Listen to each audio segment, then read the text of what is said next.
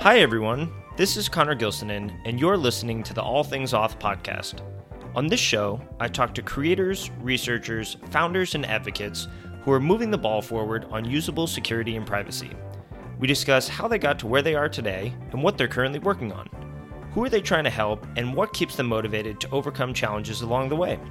The goal, as always, is for the rest of us to learn from their experiences and go on to promote usable security and privacy within our own projects and organizations. Joining me today is Max Krohn, co-founder of Keybase, a company whose mission is to bring privacy and security to the masses. Keybase is a Slack-like product that supports chat and file sharing, but it is fully end-to-end encrypted.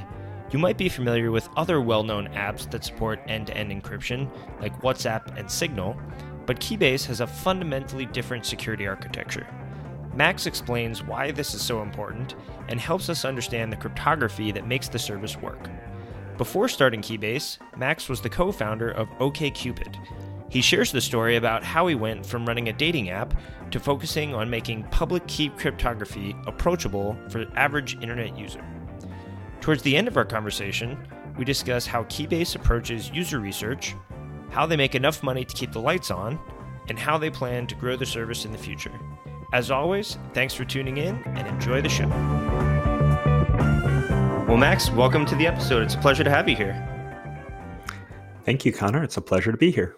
I've had a Keybase account for a number of years, and I'm incredibly excited to talk with you and learn more about the history of the company, how things got to where they are today, talking about some of the features you have that distinguish you from some of the other tools in this space that play in encrypted chat and some similar functionality. Can you just give our listeners a little bit of an overview of what Keybase is as a tool and also what the mission of your organization is?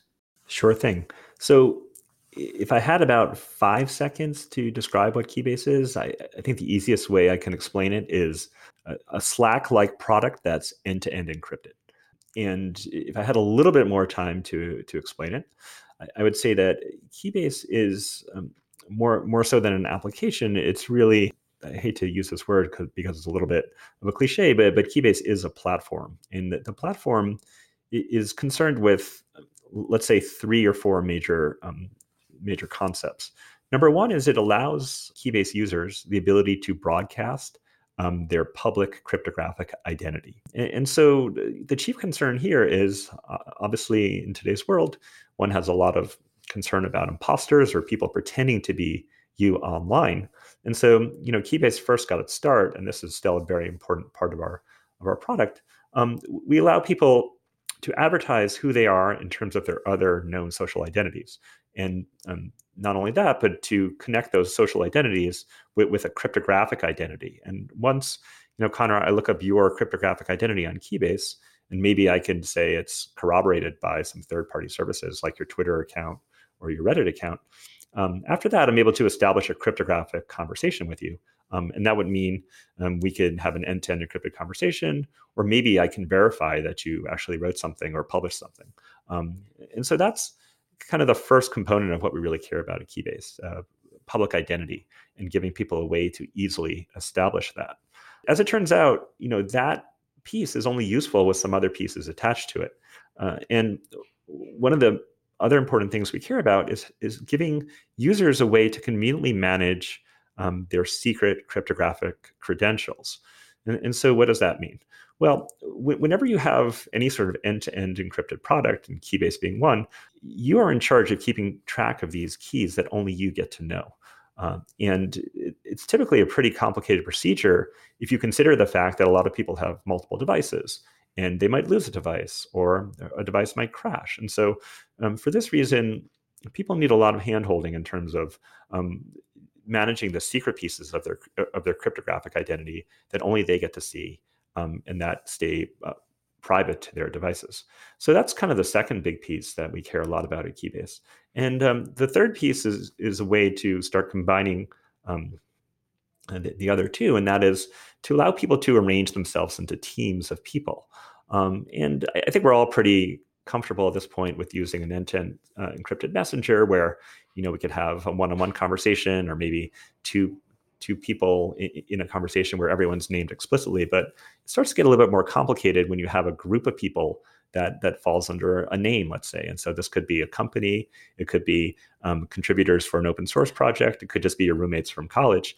But we allow in Keybase a way for users to organize into teams and teams that can have membership that changes over time. And so these are like the three basic components. And on top of that, we're building applications that people can really use. And the application, you know, the first one I mentioned is an end-to-end encrypted version of Slack.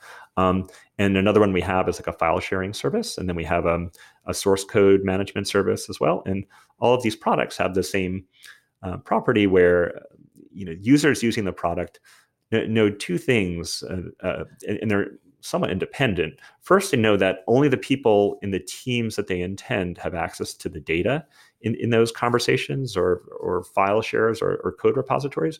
And second, that there's authenticity of authorship, that an evil attacker or an evil server didn't inject some bad data into that conversation. And this is all possible with the cryptographic foundations that we've been working on for a long time. And these are three of the applications that we think are most interesting now, but we think long-term, all of the technology I've described is pretty generic, and you could build almost anything on top of it that needs those same important security properties. Yeah, it's really interesting to hear the features that have already been built in Keybase. You had mentioned the end-to-end encrypted chat, which is similar to Slack.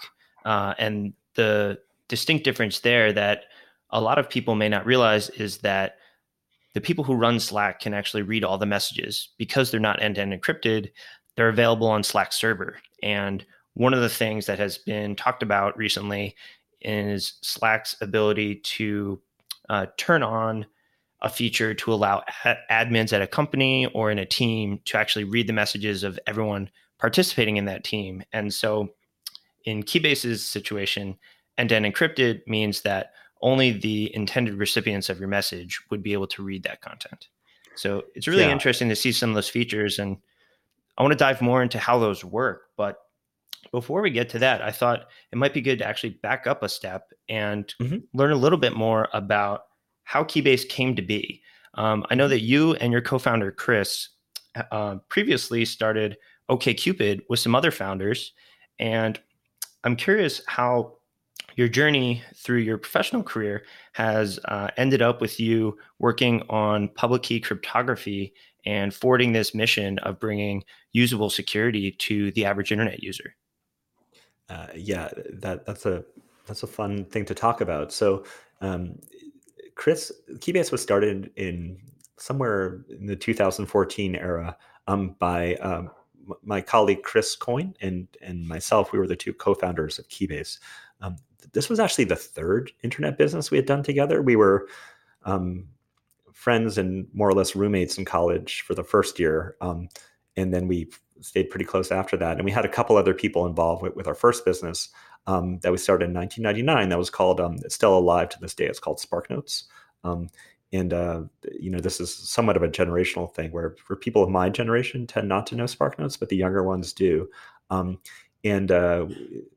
things were different back then. We started that business in our dorm in March of 99. And I think we sold the business in January of 2000. So it was a real kind of rocket ship in terms of, you know, taking an idea from a simple prototype into something that could be turned around and sold pretty quickly. I think we learned a lot about the potential of, you know, internet businesses, and we thought a lot back then about mechanics of viral spreading of the SparkNotes product we were working on, and we had a bunch of other things cooking back then. Also, one of them was a dating product, which we didn't really have enough time to pursue, but we did after we were done with the SparkNotes story in 2003. We had time to come back to dating, and we had some earlier ideas, and a lot of those were around ways to bootstrap a dating network. I think that was one of the hardest parts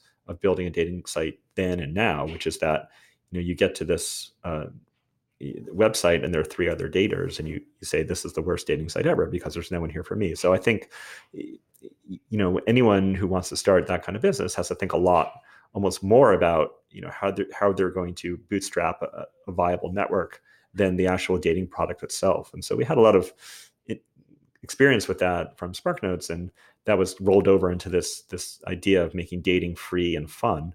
I think in 2003, it was pretty transactional and dry to use online dating. It didn't really feel like anything you'd enjoy doing. So one of the surprises there, though, is that we couldn't turn this business around in a couple months, which is what we had been used to by that point. And I think OkCupid was a pretty long haul from the time we had an idea and a prototype to when it became something that more than, let's say, 1 million or 2 million people used on a daily basis. And there were a lot of moments in there where it was not entirely clear if it was actually going to work out. So I think that's some of the, you know, the hard lessons of running a startup, that people obviously think a lot about the success stories, but you know, there are a lot of outcomes in between that don't really get much publicity and that are easy to forget about when you see the final product. But you know, I guess in terms of what you had asked, because I feel like I'm off on a little tangent here. But you know, one thing we did notice at OkCupid is that we had access, and as part of the terms of service of the site, this was, you know, part of the deal, we had access to people's deep and dark secrets. And, you know, we weren't collecting those willy-nilly for OkCupid, but rather we thought that was a way to facilitate better matches. And, you know, some of, you know, people's kind of private desires were important to take into account when you figured out who they were going to match well with. And so we had every reason to have that data, but it got to the point where it started to scare us. And, you know, in the 2003 to 2011 era, it wasn't that common to hear about large-scale data breaches, but we certainly knew it to be a possibility. And obviously, it would be an embarrassing possibility for us as a company, but also a pretty horrifying experience for our users if all of a sudden, you know, what they had answered in confidence was now exposed in public. And so, you know, that kind of got the wheels turning for us a little bit, that the internet of the future might have a different architecture. And it's almost the case today, and you know, I think we're moving in the right direction, but it's still the case today that almost everything on the internet is of the form that you upload your important plain text to some server, like a Slack, as you described, and just hope for the best that the people running the service don't have any major problems. And the major problems are manifold. I mean, it could be that there's a bug. It could be they have a spy from another company or another country inside their walls. It could be, you know, the underlying infrastructure has a bug. There could be, you know, we basically on a weekly basis, we see flaws in Intel, you know, hardware architectures come out where something like a Meltdown or a Spectre, and who knows what's going to come out next week, where there's some way to infer what's going on a cloud server on the basis of access patterns. And so we just see a million different threats for any plain text data that's in the cloud. Another thing you might say, coming at it from a slightly different angle, is that data is totally undeletable. And I don't know if you've ever tried to delete data, but it's very hard to do so, just because usually important data is backed up many times. And if you run a service on a cloud provider like Amazon, I mean, you could delete the data from your database or from S3, but now you have to trust that Amazon will go ahead and delete it themselves. And it's a pretty hard guarantee to give to a service provider that the data has actually been deleted. And so, you know, one thing you might consider about uploading your private data to the cloud is, will it ever be deletable? And, you know, we think there's a pretty good story for that in end-to-end encrypted products, but not so for any product where you would, you know, trust the service provider to hold on to your data. So anyway, those were kind of the issues we were thinking about a little bit in the OkCupid days. We saw the threats that were growing when we were still there. Chris and I left the company in 2013. No, maybe it's 2012. And then we spent a year just trying a bunch of different products that we thought were fun. You know, we were thinking a little bit about I don't know, 10 different things that didn't go anywhere. But the one thing that we did put together that had a little bit of traction was this PGP public key directory. And I had a bunch of experience with security because sometime while doing OkCupid, I'd left and done OkCupid part-time. And with the other half of my time, I was a PhD student, and I was studying cryptography and security and kind of the intersections of security and operating systems and more or less scalable systems. So this was something I had an academic interest in. And Chris, my partner, is much more an expert in social dynamics of website spreading and virality, and also the look and feel of a product in such a way that makes users excited to use it. And we thought we could basically combine these two sets of expertise we have to take on this initial problem of maybe, let's say, replacing the PGP key on old-fashioned directory with something that felt a little bit more up-to-date. And I don't know if people listening to the podcast know what PGP is, but it's a pretty old technology that goes back to the early 90s. And it stands for pretty good privacy. And I think the technology under the hood lives up to that very unambitious name.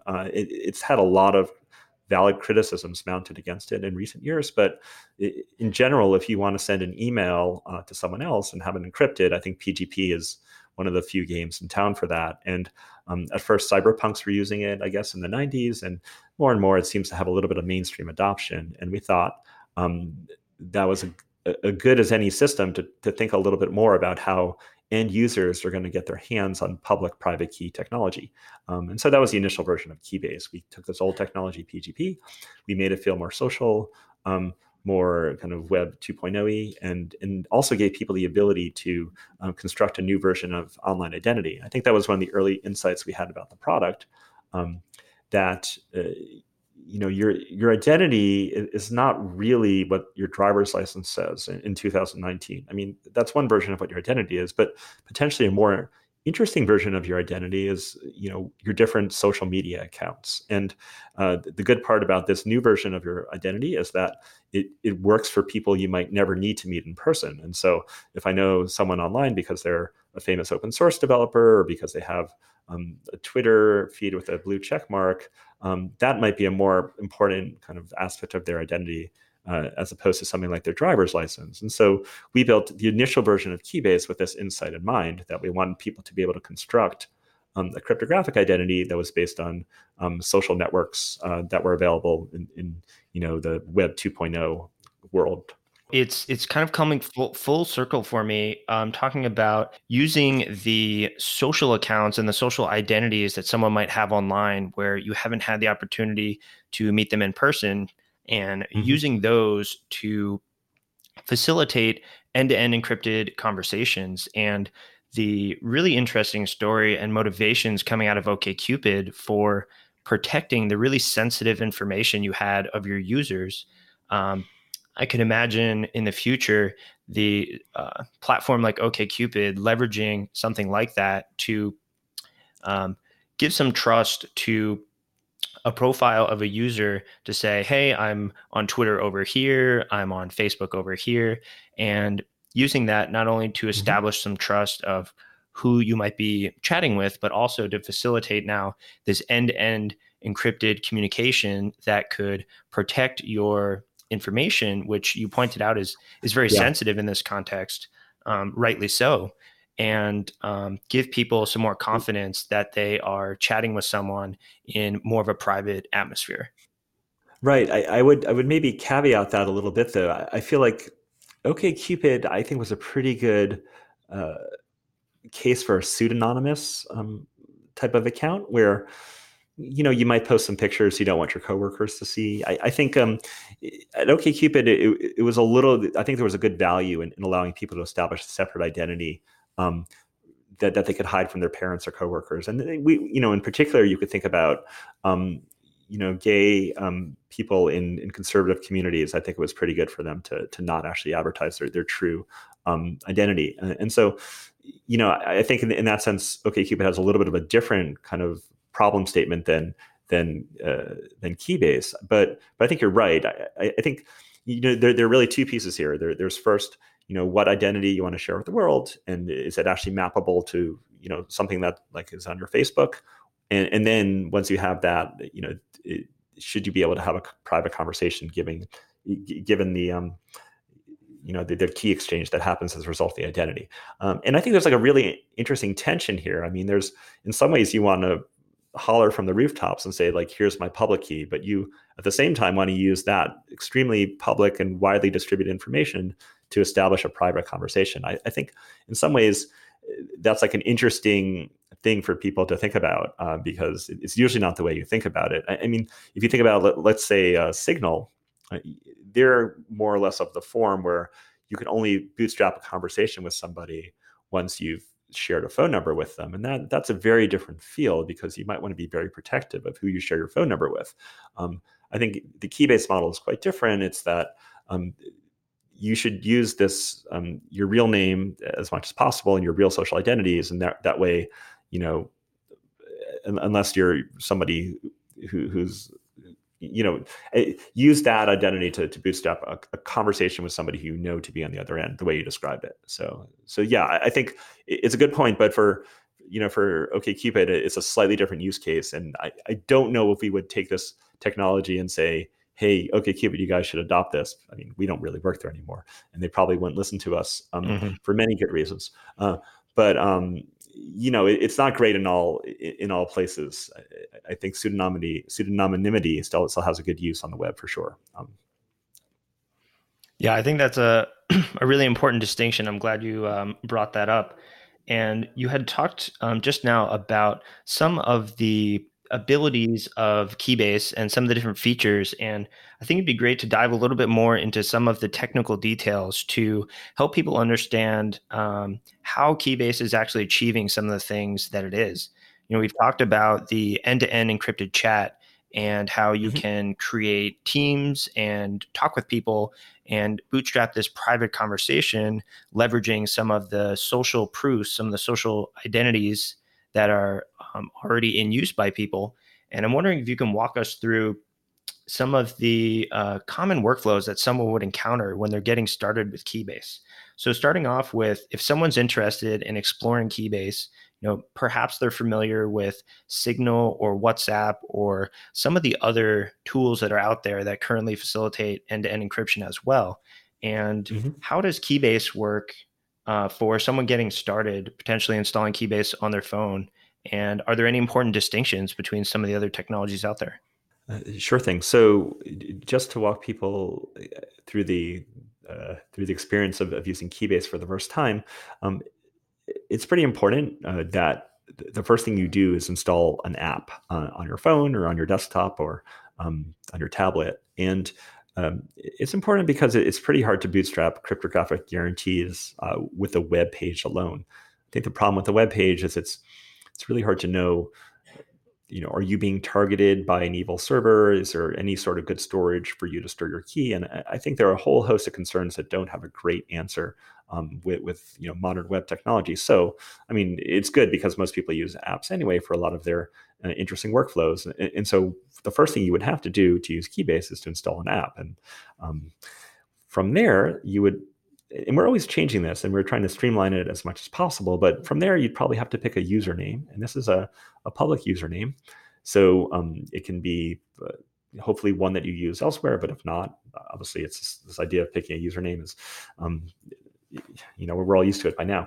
And that's more or less all you really need. And what happens under the hood is that your phone or your computer or wherever it is you first install Keybase is generating a new key pair for you. And a key pair has, you know, two different components.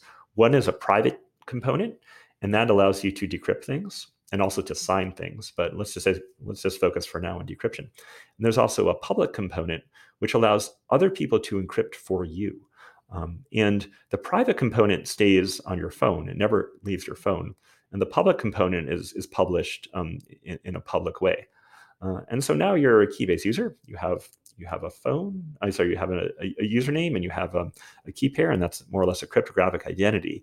And so the next thing you might consider is, how do you expand on this? One thing you might do right away is to add a second device. And we think this has multiple positive uses in the Keybase system. And a lot of other end-to-end encrypted messengers we feel has a less desirable story here. But to go into Keybase's story, so you know, if I start up with my phone, the next thing I do is I open my laptop, I install Keybase on my laptop, and I use one of those QR code style exchanges, and I point the camera at my computer screen, and now my cryptographic identity is available on both devices. And we feel this is an important thing for two reasons. One, it's more convenient because whatever I'm doing on my phone, I probably want to do on my laptop as well, or my desktop, or however many computers I have. But also, we find one of the biggest obstacles towards people successfully using cryptography is that they might lose their secret key. And you know, how would I lose my secret key? Well, if I only have my secret key on my phone and I lose my phone, or my phone, the screen is broken, or I upgrade my phone, or I uninstall the app and reinstall the app. In all of these cases, that basically destroys, and for good reason, all the secret data that I had on my phone. And if that secret data happened to be the private key that other people need to communicate with me and that I need to decrypt their messages, at that point, my cryptographic identity would be totally lost. And so one of the key advantages of having Keybase installed on multiple devices is that you now have a backup, more or less, and that if you install Keybase first on your phone, but you have your desktop and your phone gets, you know, blown into bits, whatever, now you can always provision a second phone with your existing desktop computer. And so this means it's a lot less likely on Keybase for users to have to reset their identity.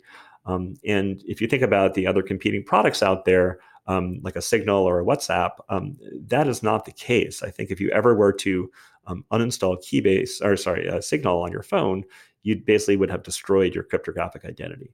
And so that would be a good reason upon installing Keybase to provision multiple devices. And the other thing you would do too is start to say, well, I want people to be able to look me up on this platform. And so I might prove my Twitter identity, or I might prove my Reddit identity, or one of these other social third-party identities. And actually, this is a new feature we've added. We basically added like 1,000 new identities recently with Mastodon support. Mastodon's like an open source federated version of Twitter.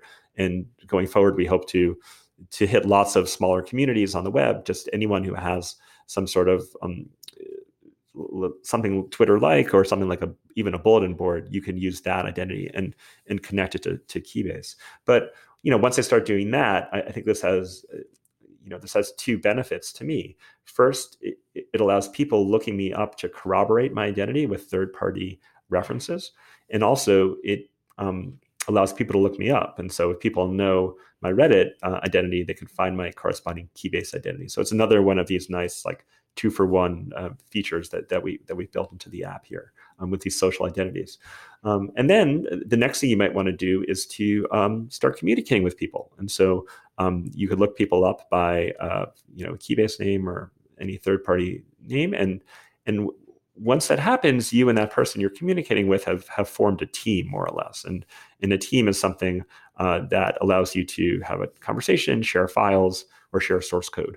And now this is, you could either have a team that just is like an iMessage type team where it's just you and someone else, or a list of names, or you can have a team of the form that, you know, this is, you know, my company, or like open source hackers, or, you know, something like a group of people that might have a changeable membership over time. Yeah, that is some really helpful background. And I know that the cryptography story gets significantly more complicated when considering the team scenario. But digging a little bit into the technical details on the direct one-on-one conversation or sharing a file, like you had mentioned as a use case as well. So someone coming new to Keybase will install it on their phone. And as you said, that creates this key pair. And the importance of not losing that key is very high. And so adding another device not only creates redundancy, but the two devices are cryptographically essentially vouching for each other, right? So you're expanding this graph of your identity. And you had mentioned that adding these social proofs from online accounts like maybe Twitter or Reddit not only gives people confidence in who they're talking to, but it allows them to discover a way to chat with you privately. Can you talk a little bit about the use case where perhaps I'm following someone on Twitter and I want to send them a private message, but they are not yet on Keybase? I know that Keybase has some really interesting cryptography for supporting this use case where I could send a message to this person on Keybase who's not yet a Keybase member. And that is a use case where the message will still be encrypted. And once they join Keybase later, they're able to read that. Can you talk a little bit about the social proofs and this use case in particular? Sure. Yeah, that's a great question. So I think what's slightly surprising about that exchange you just described is that it doesn't rely on server trust.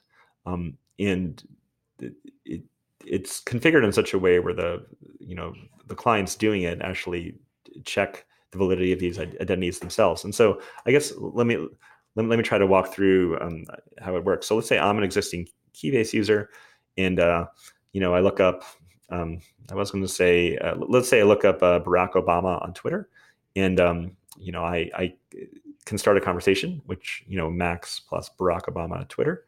And what's happening there is I'm encrypting messages and uploading them. So when I start typing a message like, hey, I think you should, come and speak at my fundraiser, let's say on, in a couple of weeks, I encrypt messages for this conversation that so far I'm the only person in it. And once those messages are encrypted, they're uploaded to the cloud. Now, when Barack Obama actually signs up for Keybase, our servers give my devices a message. And they say, hey, Max's devices, you should check it out because you had this conversation going on with this Twitter user, but now they're an actual Keybase user. And what my devices would say then is, well, that's interesting you say that, Keybase servers, but I'm going to double check. And so what they would do is they would actually scrape Barack Obama's Twitter feed and make sure he had posted the proof of the fact that this Twitter user actually corresponds to this Keybase user. And only once my devices were satisfied with that proof, they would take that conversation that had previously been keyed just for me and now key it for this new Keybase user who just showed up. And I think what's kind of neat about that is even if the Keybase servers were lying to my devices, there'd be no way for my device to mistakenly expose what I had written to this in this conversation before the other person joined. And so, obviously we could do that with any third-party social proof that we have, and we could also do that with inviting people into teams. That aren't just one-on-one conversations. It's the same mechanism that works in that case too. And I think, this is less friction than alternatives you can think of, because if I happen to be offline, or if I'm not like sitting in front of my computer at the time that the other person joins Keybase, it doesn't matter. My device can do this work on my behalf because I've already, told my device, what my intentions are for who this conversation gets shared with. So that's, and also that also works with files or code sharing as well. Basically anything we do, that same technique can work for letting new people into the platform who don't already use it. Yeah, that is so interesting to hear about. I've been a Signal user for many years, and understanding the cryptography of how a lot of these end-to-end encrypted platforms are working, one of the biggest distinctions when I was getting familiar with Keybase is the fact you could send a message to someone not yet in the platform. And it's really interesting to hear a little bit about how that works. But one of the things we've talked a little bit about, but just to explicitly reiterate, is this idea of trusting on first use. And I know this is a big distinction between Keybase and some other platforms as well. And what I mean by trust on first use is that if I want to chat with someone on Signal, I need to go and ask them what their Signal phone number is. And I could do that. I could call them on the phone. Maybe they've posted it somewhere. But it is a fundamentally different experience in Keybase where I could send an encrypted message to someone's Twitter account or indicate that the owner of this Twitter account should receive my message. And even if they're not yet on the platform, they could then join later and read that message through the process you just explained. So right. The concept of trust on first use seems to be a really big distinction for Keybase. Yeah, I think that's a great point. I think in our industry, TOFU, or trust on first use, is a dirty word. And it's because, you know, what TOFU really means is that there's some server or somebody who's doing an introduction that would have the ability to lie. And so like, look at the Signal handshake. So if I know your phone number, that has no cryptographic importance. So what I would do is I would contact the Signal servers. I'd say, hey, you know, here's some phone number. Do you have the public key that corresponds to it? And the Signal servers would write back and say like, yeah, it's this, you know, it's this key right here. And more or less just trust us. And that's, you know, to their credit, that's as good as you can do. And there's no way for me to independently, and like when you signed up for that phone number, what probably happened is you proved to the Signal servers that you owned that phone number. They probably sent you a text message, you probably typed it back. And so now you've proven to the Signal servers that you are this phone number, and, you know, everything from your perspective can follow from there. But there's no way for you to replay that proof to me. And so there's no way for you to proxy that proof through Signal servers to me to know that there's any connection whatsoever between this phone number and this public key that we need to bootstrap our secure communication. And, you know, typically what this means is that there could be a supposed man in the middle. And if Signal turns evil, or if somebody shows up to their offices and force them to basically compromise their service, what they could do is give back a private key that they control, and then basically be in the middle of our conversation. Get back a public key that they control, and then be in the middle of our conversation. So everything I say to you, you know, the Signal server gets to decrypt and then encrypt and send back to you. So you and I don't know the difference, but we're basically being what's called man in the middle. Now, there's a way around that. If we're using Signal, you know, what it tells us is like, oh, well, you're just talking to Connor for the first time. Go over and check safety numbers with him. And what that means is that, you know, if you and I have some sort of out-of-band communication that's not Signal itself, we could walk over to each other and make sure that we're not being man in the middle, and that, you know, we were right to trust the Signal servers. But I think in practice, nobody really does that. And it's just very challenging to do. I think the reason why this is particularly bad in the case of Signal or WhatsApp is that, you know, it ought to be true that, you know, once you and I do this handshake for the first time, where maybe I walk over and trust your safety numbers, or maybe I'm going to just trust Signal this one time. That should be it. We should never have to have this trust or exchange ever again. But in reality, what happens is whenever you or I get a new phone, or whenever you reinstall your app, or whenever you know, my phone crashes, basically we need to do the whole thing all over again. And so you know, I'm guessing that people change their phones on average once every 2 years. And so that means that you and I have to do this at least once a year. And it's particularly inconvenient to exchange these visual identifiers with each other if we're, you know, only see each other, you know, say every 5 years. But if you even make the problem seem worse, imagine we're in a group now of 10 people, and you know, each of those 10 people loses a device once a year, or changes a device once a year. That means that basically every month we'll have to make this decision again. Like, someone has a new public key. Should we continue to encrypt for this person, or should we check them out? Or, you know, what are we actually going to do here? And what that means is people are basically conditioned to just ignore these warnings. And so, you know, the bigger your Signal group, the more likely you're ignoring important warnings, and the more likely somebody could insert kind of a spy user or an unauthorized user into the conversation, which would just break the whole security you're shooting for. So it's a long way of saying that TOFU is something that, if at all possible, we try to avoid at Keybase. And, you know, the first way, you know, we try to avoid it is that, when I look up you, Connor, on Keybase, you know, the Keybase server replies, okay, this is what I know about Connor. Here's his public key, and here are these, you know, 5 different social media identities that he's claimed for himself. Then my phone doesn't take this word of the Keybase server on that. It actually checks those 5 separate social media sites and makes sure that you have posted a proof on each of them.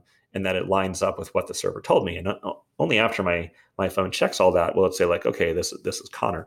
And so what that means is, you know, even when I first talked to you on Keybase, I'm not just taking Keybase's word for it. I'm taking, you know, potentially the word of these third-party corroborative services.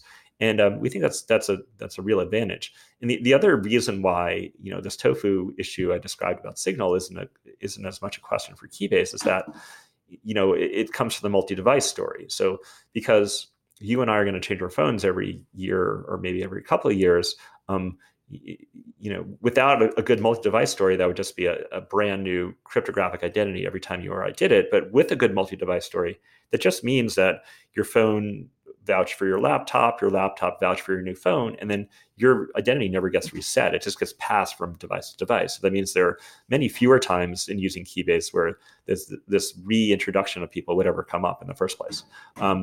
And so for almost everything you could do in Keybase, there really isn't TOFU. There's one small place where we make TOFU explicit for users, and that is if you want to onboard a team on the basis of their email addresses. And that sometimes happens. Like imagine you're moving your team from Slack to Keybase. You know, you as the admin of this team would say like, you know, my team has these 20 email addresses. And so in that case, you know, the clients know to take those servers, the Keybase server's word that, you know, joe@acme.com is, you know, joe_acme on Keybase, and I should basically just let Joe into this group, into the Acme group. And so that's the one case in the Keybase product where you might use TOFU, but we're extremely explicit about it when we say you're doing that. And it's only if users opt into that feature, which is a convenience feature for moving a group over. So it's a great question, and we think it's a real kind of distinguishing feature of our product. And you know, I don't think this is an academic consideration. And like, you know, in general, one of the things that's kind of surprised me about security is that, you know, I've been in the security research kind of business more or less for, let's say, 15 years. And, you know, when I was doing my PhD work, and back then there was this, you know, this whole litany of potential attacks we knew against the infrastructure. And, you know, back then we said, well, we know how to solve them, or let's figure out how to solve them.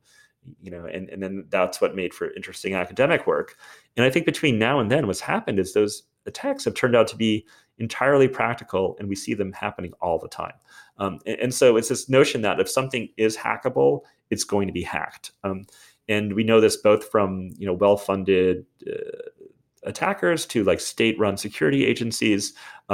We know that there's an extreme amount of profit and information to be gained from breaking into people's systems, and that if it's cryptographically possible to do it, then oftentimes it happens. And this came up recently with this notion of trust on first use, because I believe the British intelligence services, I think it's called GCHQ, they said that, you know, their strategy for breaking WhatsApp going forward might be to introduce, you know, fake users into conversations.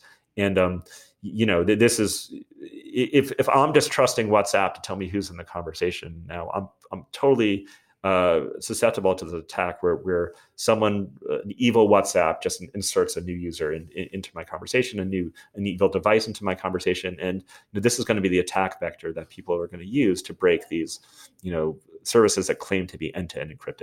So it's like the problem with TOFU is not academic. It's almost certainly going to become a real problem in the near future. It's really interesting to reference that. I've seen that in the media, and certainly we'll include in the show notes some links to this discussion about WhatsApp specifically that you highlighted. And the specific circumstance in Keybase where, you know, trust on first use is explicitly allowed with this idea of inviting someone via email. In that scenario, if someone were to come in and you're initially trusting the Keybase server that, you know, joe@aol.com, and that's their email address, and this is the public key for them, then as they take actions within Keybase and start to post social proofs to their Twitter or their maybe corporate profile or something like that, does that help diminish the trust? And over time, you have more trust that it is this person via the cryptographic proofs that they're sharing. Yeah, I think that's exactly right. The problem with email is it's the same problem with the SMS proof that I talked about earlier. There's no way to, if you prove yourself over email to the Keybase servers, there's no way for the Keybase servers to then turn around and send that proof to me. And I'm the person who's going to let you into the team. So exactly as you said. So I let you into our team, and that was based on trust of the server. But now if you add more corroboration to what your identity is, I can then go and check in such a way that I know the Keybase server couldn't have faked that, because the Keybase server doesn't have control of Reddit or doesn't have control of like some corporate internal site where you posted your identity. So yeah, that would allow me to double check. It's a good idea, come to think of it, in terms of the feature that we should maybe have, like a little flag against those people if they've been let in through this vector. And then that just means that, as more information about them comes into focus, you should maybe, think about revisiting the fact they're in your team. I think that'd be a neat feature to have.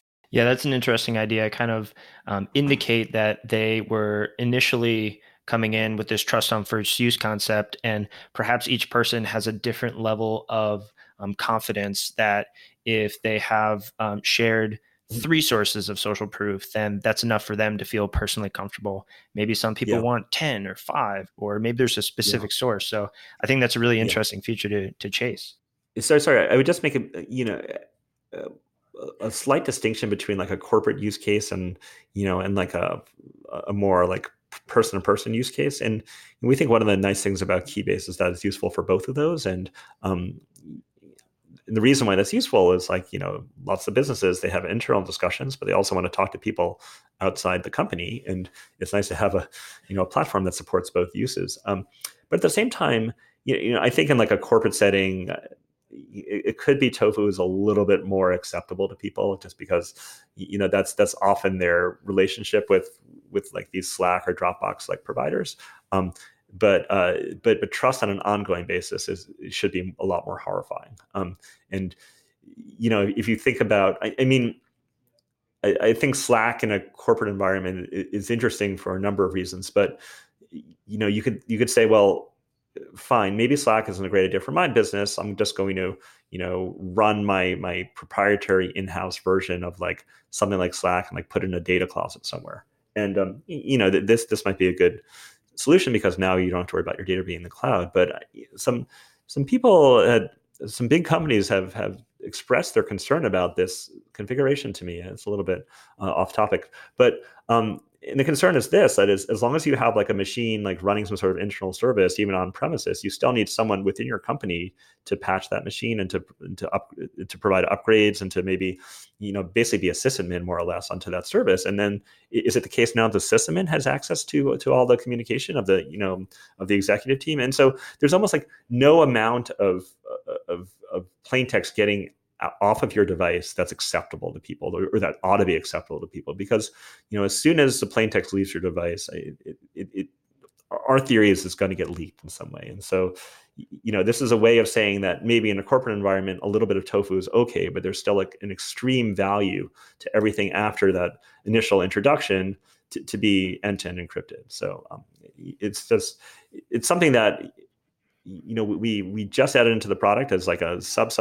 feature, but it's something that, isn't really a core part of what we're doing, I think, is another way to say it. Mm-hmm. Yeah.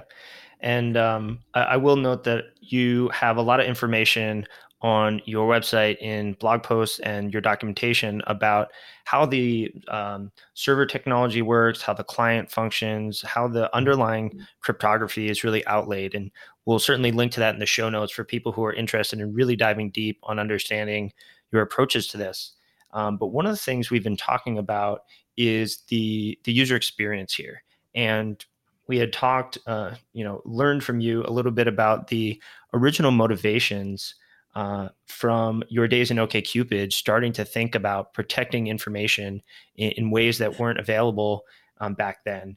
And would you say it's safe to assert that the goal of Keybase is bringing this usable security and privacy technology to the average internet user in a way that they don't need to understand a lot of the cryptography we've been talking about? They don't need to understand exactly what's going on under the hood, other than, understanding, desiring, and appreciating that it is a protected conversation.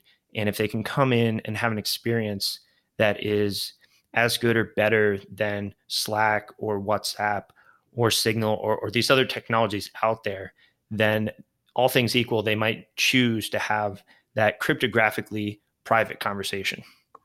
Yeah, I think that that's a great way to say it. And I know I've been maybe lodging some critiques against some of the other competitors in what I said previously, but at the same time, I think the modern wave of end-to-end encrypted apps are all pretty good, I think, in terms of UI. If you compare to the old school PGP that, you know, we started out with even 5 years ago. And so, you know, just to kind of rewind a little bit what you were dealing with back then, you know, you'd say, well, I'm going to sign up for PGP today because I care about security. And the first thing you would be asked was, you know, which of these 4 pairs of algorithms do you want to use for your public-private key pair? Do you want to use RSA and RSA or RSA and Elgamal, like RSA, you know, DSA plus, you know, and like literally that was the first choice you made when you signed up for PGP. And then the next question is, well, how many bits do you want your key to be? And, you know, these were the types of decisions that users were faced with. And one of our key goals in terms of the UI of Keybase is to never give users a decision they can't possibly make well. And so that's a good example of one right there. You know, any kind of interface where you're showing people what looks like a key is probably not a good interface. You know, keys are usually, let's call them 64 digits long, and they're, you know, they're just like hexadecimal strings. So they're not good UX. And so we think a lot about like, what are people able to think about successfully? And we think, you know, in Keybase, we don't talk about your keys, we talk about your devices, right? And so each device has its own independent key pair. And so when you want to, in the technical speak, revoke a key, the way we present that to you on the UI is that you remove a device. And so we think users are able to handle those types of questions. And, you know, over the years, we've done a lot of, we've both received a lot of feedback and also done a lot of hand-holding through kind of more technical aspects of the product. And, you know, we see where this stuff can go wrong. And, you know, one type of feedback we always take immediately to heart is, you know, I found such and such confusing. And so users can be wrong. If they're confused, you know, that they're confused. And so, you know, a lot of the way we iterate our UI is to make things less confusing. And just because, you know, we're working on it all the time, it doesn't mean we're there yet, but it's definitely something we think a lot about. You know, one of the things that we're aware of is that while our product gets better, you know, obviously the things we're competing against are getting more and more polished. And in some ways we're an underdog here. We're a team of 25 people and we're going up against, you know, let's call it Slack as one of the key things we care about. And I'm guessing the size of Slack is somewhere between 1,000 and, you know, 20,000 people. I don't know how many people work there. So obviously we're majorly outclassed in terms of, you know, what we can do. But given those constraints, you know, this is almost like, I mean, our primary concern is that it's secure, and like our secondary concern just beneath that is that it's easy to use. And we're always, you know, that's where we put, you know, a lion's share of our work as we come, you know, as we work on Keybase. And, you know, obviously we're open to like feedback and whatever we can to make things better and smoother. We want to hear about that for sure. Yeah. One of the things that jumped out at me as I was getting up to speed with Keybase is, you know, the user interface seems really polished, and I can tell a lot of attention has gone into making things accessible in menus and all of that. And one of the things I always do is be sure to draw a distinction between the user interface and the user experience. And one of the things that jumped out at me in terms of the user experience was that Keybase did a significantly better job than PGP, getting people up to speed. It doesn't talk about encryption algorithms and a lot of the things you talked about, which have plagued PGP's usability over the years. But Keybase still felt like it was targeted at a pretty technical audience. And I always try to envision, you know, the average internet user or my parents or someone who's not having the experience I do on the technical side, getting up to speed. And I'm wondering if you can talk to the kind of historical motivations that Keybase has gone through, the reality of needing to find traction.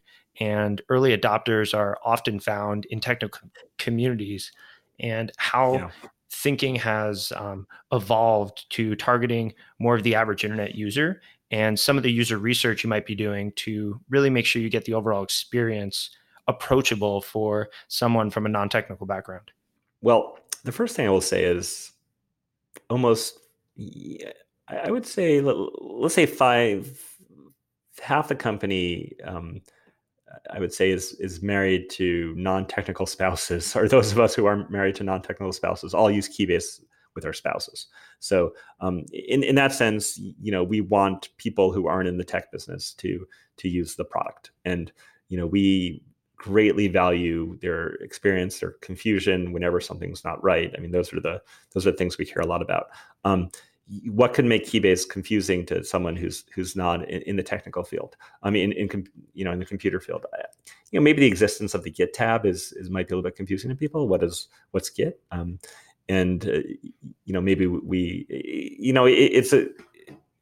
it's a little bit of a tension here. I mean, ought we hide that, or by default? And in that case, no one will discover it. Or should we just maybe show it to people who might not be interested? That's something we would think a lot about. Which we only have so much real estate. How will we use that real estate? Which features will we advertise, and which ones do we want to bury? And so, I think the features we probably advertise the most are files and chat. And we think these are things that anyone who has a Reddit account at the very least should be able to use without a problem, and hopefully anyone who uses a phone. We're not there yet, but we're really trying to get there. And as you said, a lot of our early adopters were in the computer fields or related. I think anyone who had struggled with PGP before was very interested in Keybase when we first launched, because this is a much better interface and kind of solved a lot of the pain points that people had with PGP. We're also appealing to a technical audience, because I think the security is a tough business. It's hard to describe what makes your product better than someone else's. I feel like the technical audience have an appreciation for what we built in such a way that, if you just think that everything on the cloud is secure, you might not have the same appreciation for it. And so in that sense, I think we've also appealed to, to people who understand the technology as early adopters. Our hope is that the early adopters who read Hacker News can help guide adoption for people who don't, and just, they could eventually start to recommend Keybase because it doesn't have the TOFU problems that Signal does, or maybe it doesn't require you to share your phone number like Signal does, or, it has a lot of things that maybe make sense to people who don't know as much about security as some of our earlier users. So I think that's one way we might hope to, grow in the future. The other thing is that, the Teams feature seems to grow within companies pretty well. And so we've seen, marketing departments from just old school brick and mortar companies use Keybase, I don't know why they're using it or what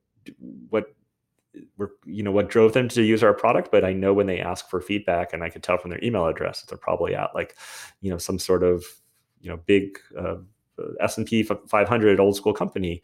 And, so what this tells me is that maybe somebody in their company, was up on the tech news and they said, this is a great product because we can't use Slack. And I think it's usable enough for other people in my team who might not be computer programmers. And, let's go from there. And so I think that's one way in which we're currently growing. And that's one way in which we intend to grow. And, I think the hope is that the early adopters are like the hubs in the system, and they'll have a big kind of social network of spokes pointing out to other people who might not be as technically minded as they are. And that's where, we want to see our growth coming from. And that's, how we're building the product. Yeah. One of the things you mentioned is the distinct difference in resources and size. You have 25 people working at Keybase, and I know Signal is a very small team as well, so I'm sure they have similar experience with constraints and things like that. But going against WhatsApp or Slack or any of these other companies that are significantly larger, they can have teams dedicated to user experience or something like that. And sure. It's great to hear that you're always thinking about these kinds of things. And something that jumps out in my mind is the tension between having information available on a service like Slack, where they can see how engaged are people. Are they sending good messages? Are they not? Are they communicating with people? And some of that information is intentionally and rightfully not available in Keybase because of the end-to-end encrypted nature. And so you would need to approach usability in such a way where maybe you'd have someone come in and use the Keybase tool in a user study, like in the lab, and you can see where they hesitate. You can see the questions they ask, things like that. Is that something that you have done in the past or have talked about maybe doing in the future? It's at this point, it's only been friends and family. They've kind of been our focus groups more or less, and our user studies. So yeah, it's something that we want to do in the future. We just, I guess we haven't gotten up to it yet. In some ways, the product's been evolving pretty quickly, and you know, we might want to get to more of a what we feel is like a stable form of what the UI is before we really kind of drill too deep into it. I mean, what makes sense to study something that's going to change in another week anyway. But yeah, it's something that we have to do. My low budget answer for you is that you know, non-technical people, they use the app, and we listen to them very carefully about what confuses them for sure. And in terms of statistics and, you know, market, one of the great things that we know about Keybase, I mean, I guess we started this conversation talking a little bit about OkCupid, and something that increasingly really sat with us the wrong way there is, you know, the excesses of the ad industry. And the ad industry is, you know, always kind of grappling for your attention and trying more and more invasive procedures to sell you some product. And, you know, we saw from what we had to embed into our web pages, what it took to get that to work. And one of the greatest moments of starting Keybase was writing the first HTML, writing the first app with none of that software in it. No ad trackers, none of these beacons, no analytics, like any of these things that, you know, that are tracking or marketing to people that other products might use or have no place in Keybase, and so that makes it a little bit harder for us to know, you know, what's going on there. But in terms of our statistics, we track, you know, just kind of aggregate usage. You know, how many people sent messages yesterday, and you know, versus how many people sent messages in the last week, and you know that's the way for us to ask ourselves: Are we moving in the right direction? Are we making the right product features that are driving Keybase forward? And in some ways. You know, if we had more data, we could probably come up with better answers, but it's worth it to us to not have access to the data for many, many reasons. I think that is a really good point. It makes things more challenging on your end, but the responsibility of Keybase is to tackle those challenges and for someone to have the confidence that they're not being tracked, there are no ads, things like that, I think really brings some additional privacy to the entire ecosystem. You know, one of the things I'm thinking about, you had mentioned ads and some other things. Of course, the motivation for other companies to do that is to make money. And I'm wondering if you can speak a little bit to the business model at Keybase. Sure. I know that initially you had raised about $11 million several years ago, and things have changed since then. But how does Keybase make money to pay its staff, and what are the future plans there? So we started in more or less a traditional trajectory for a VC-backed company. And we were in a position about last year or so. So we raised in 2015. In 2018, we kind of came to the end of the money we'd raised. We have minimal kind of direct revenue at this point. And we were thinking about our next steps. And there were a bunch of different ways we could push this product. I think one thing we thought we could do would be to take Keybase and kind of repackage it slightly as more of an enterprise product, and in which case there'd be a pretty clear revenue model there, and you know that would kind of open up the you know the future rounds of VC investment. I think pretty clearly. I think what we decided to do instead was potentially so it was more interesting we thought, and that is the same things that make Keybase very useful for chat or file sharing, also make Keybase very useful for cryptographic cryptocurrency wallets. And so what I mean by that is that, you know, we have a way to make sure that you don't lose your secret key, because we have a way to have your devices back up each other. And we also have a good way to look up other people by public identities, and could parlay that into a cryptographic identity. And so those two features are the same two features that a lot of cryptocurrencies want for their product. And, you know, the most basic thing you might want to do with any cryptocurrency is send value to someone else. And we had a pitch, and, you know, people approached us, and we started then approaching other people as we thought it was a good idea. You know, we could basically build a wallet feature into Keybase pretty easily. And, you know, if we did that, we'd be insistent that it had the same quality as the rest of our features, and that it was useful, that we believed it was a useful feature. But given those two constraints were met, you know, could we find a deal to keep Keybase going just based on that? And so that's in the end what we did.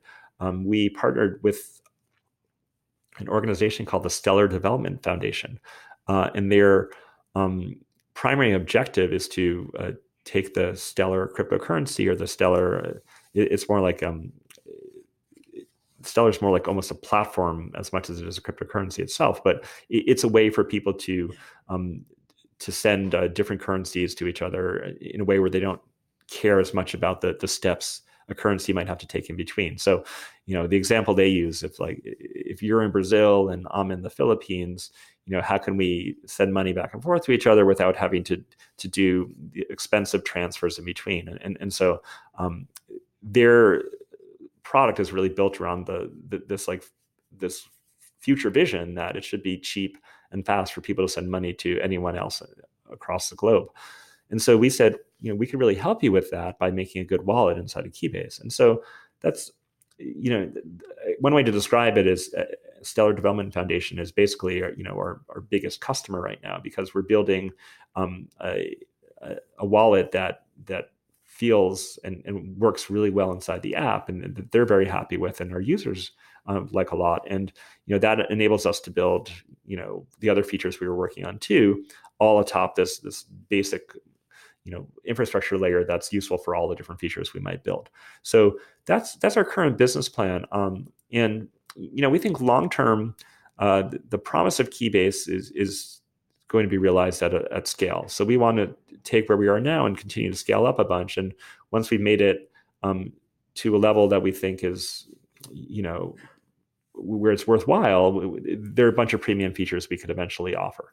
And those features might be that if you use Keybase in a corporation, or in a small business or a large business, you know, maybe there are data retention features you need, maybe there are compliance features you might need, maybe there are features that are very business specific that make sense. Then you as a business, or whatever business we might sell this, you know, this feature to, it might be a pretty good fit there. That would allow everyone else to use Keybase in their other usages entirely free. And so we think long term there might be something that looks like the GitHub business model, where you know, for personal projects and for open source projects, this is free technology, and for enterprise use, there's a pay component for it, and in that way, the business use cases subsidize the personal use cases. I think that's like a good long-term thought we have for running Keybase. I think luckily we don't have to focus on those features now, and we could dedicate all our attention on, you know, polish and growth, which is what we care most about. And also, we want to make the Stellar integration successful too. That's another important goal for us. Yeah, well, that's certainly some helpful background. I know a lot of people are probably either new to Keybase, or even if they're familiar, asking themselves, how is it that I can use this every day and it continues to get better, and there's a team working on it, but there's no direct, obvious business model, at least that is transparent in the app itself, which in a lot of ways is great for end users like me. And so hearing some thoughts about what you've been working on and where you plan to take things in the future is very interesting. There's one more thing, if I'm allowed to be a little bit more forward-looking than I actually have a solution for, but something we might also consider. And that is, you know, think about making a podcast or making a video, or, you know, anything you might do in the future where, you know, something that's attributable to your identity is on the internet and it has, you know, words or, you know, video or sound attached to it. And almost all of that right now can be faked and is going to be able to be faked in higher fidelity going forward. And so this isn't like exactly all the stuff we were talking about, but the same concept where in the future, the only way you might be able to authenticate anything you've said or done is to sign it with cryptography. And so we can think about a future where if things aren't signed, they're just taken to be faked. And so to achieve that future, I think something like Keybase is required, something where you know someone's public key and you could check the public key against the thing they published into the world and know that they actually authored it. I think, you know, we're moving into a dystopia where without that, there'll be no other guarantees of authenticity. And so it's a little bit outside of the, you know, what we've been talking about, but that does seem to be a future consideration we should keep in mind too. That is certainly not a use case that I had thought of previously, but makes a lot of sense when you outline it that way. I think that alone is such a fascinating concept with, you know, this problem of fake videos and fake pictures and everything else becoming more prevalent. We'll have to have you back on again to maybe talk about this in some more detail and see where things go in the coming years.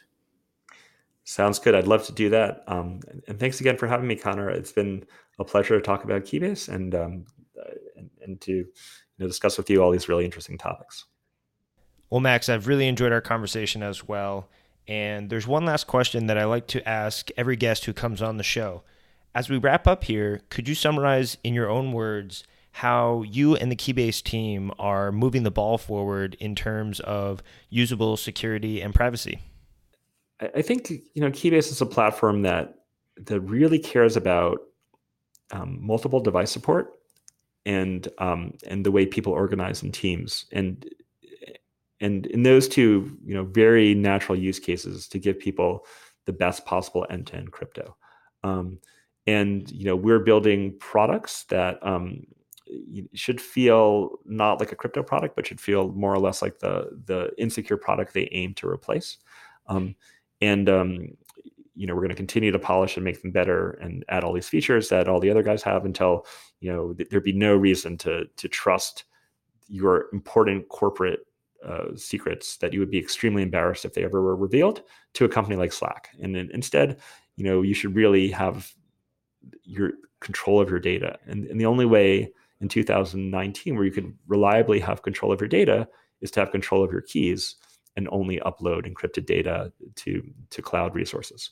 And so that's really the use case for, as aware of people are of the threats and the need to encrypt now, I think that it's only going to get more pronounced going forward. I think we're going to continue to see more attacks of greater sophistication. If you look at Slack's S1, they said they are not able to withstand a foreign state actor trying to compromise their system.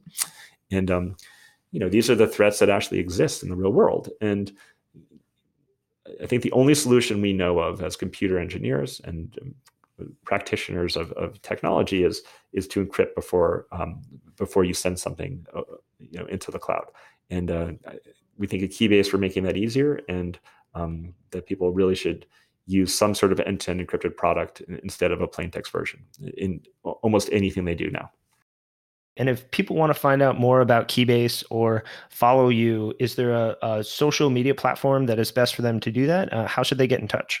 Well, Keybase has a Twitter account at Keybase.io, and that's a good way to get updates on our product and any new features we're shipping. And my Twitter address is at maxtaco, which you could also find by knowing my Keybase address, which is Max. That's a good way to get in touch with me. Or, you know, if you just send me a message on Keybase at Max, I'll certainly get it. And we could discuss things there. There's also a group on Keybase called Keybase Friends, where people like to hang out and talk about various topics around our product and features they want to see or bugs they might have hit. And that group is really knowledgeable about the product and, you know, can help answer any questions if the Keybase staff isn't there. Sounds great. And we'll be sure to include links to all those good resources in the show notes so that if people are interested, they can go there and find direct links. So Max, thanks again. This conversation was really fascinating, and I appreciate you taking the time to come on the show. Thank you, Connor. Have a great day. You can find the show notes for today's episode by heading to allthingsoff.com/podcast. If you enjoyed listening to this conversation and you'd like to support the show, I would really appreciate a rating or a review in iTunes. I personally read all of the reviews over there, and they really help others to discover the show. Thanks for listening, and stay tuned for the next new episode in 2 weeks.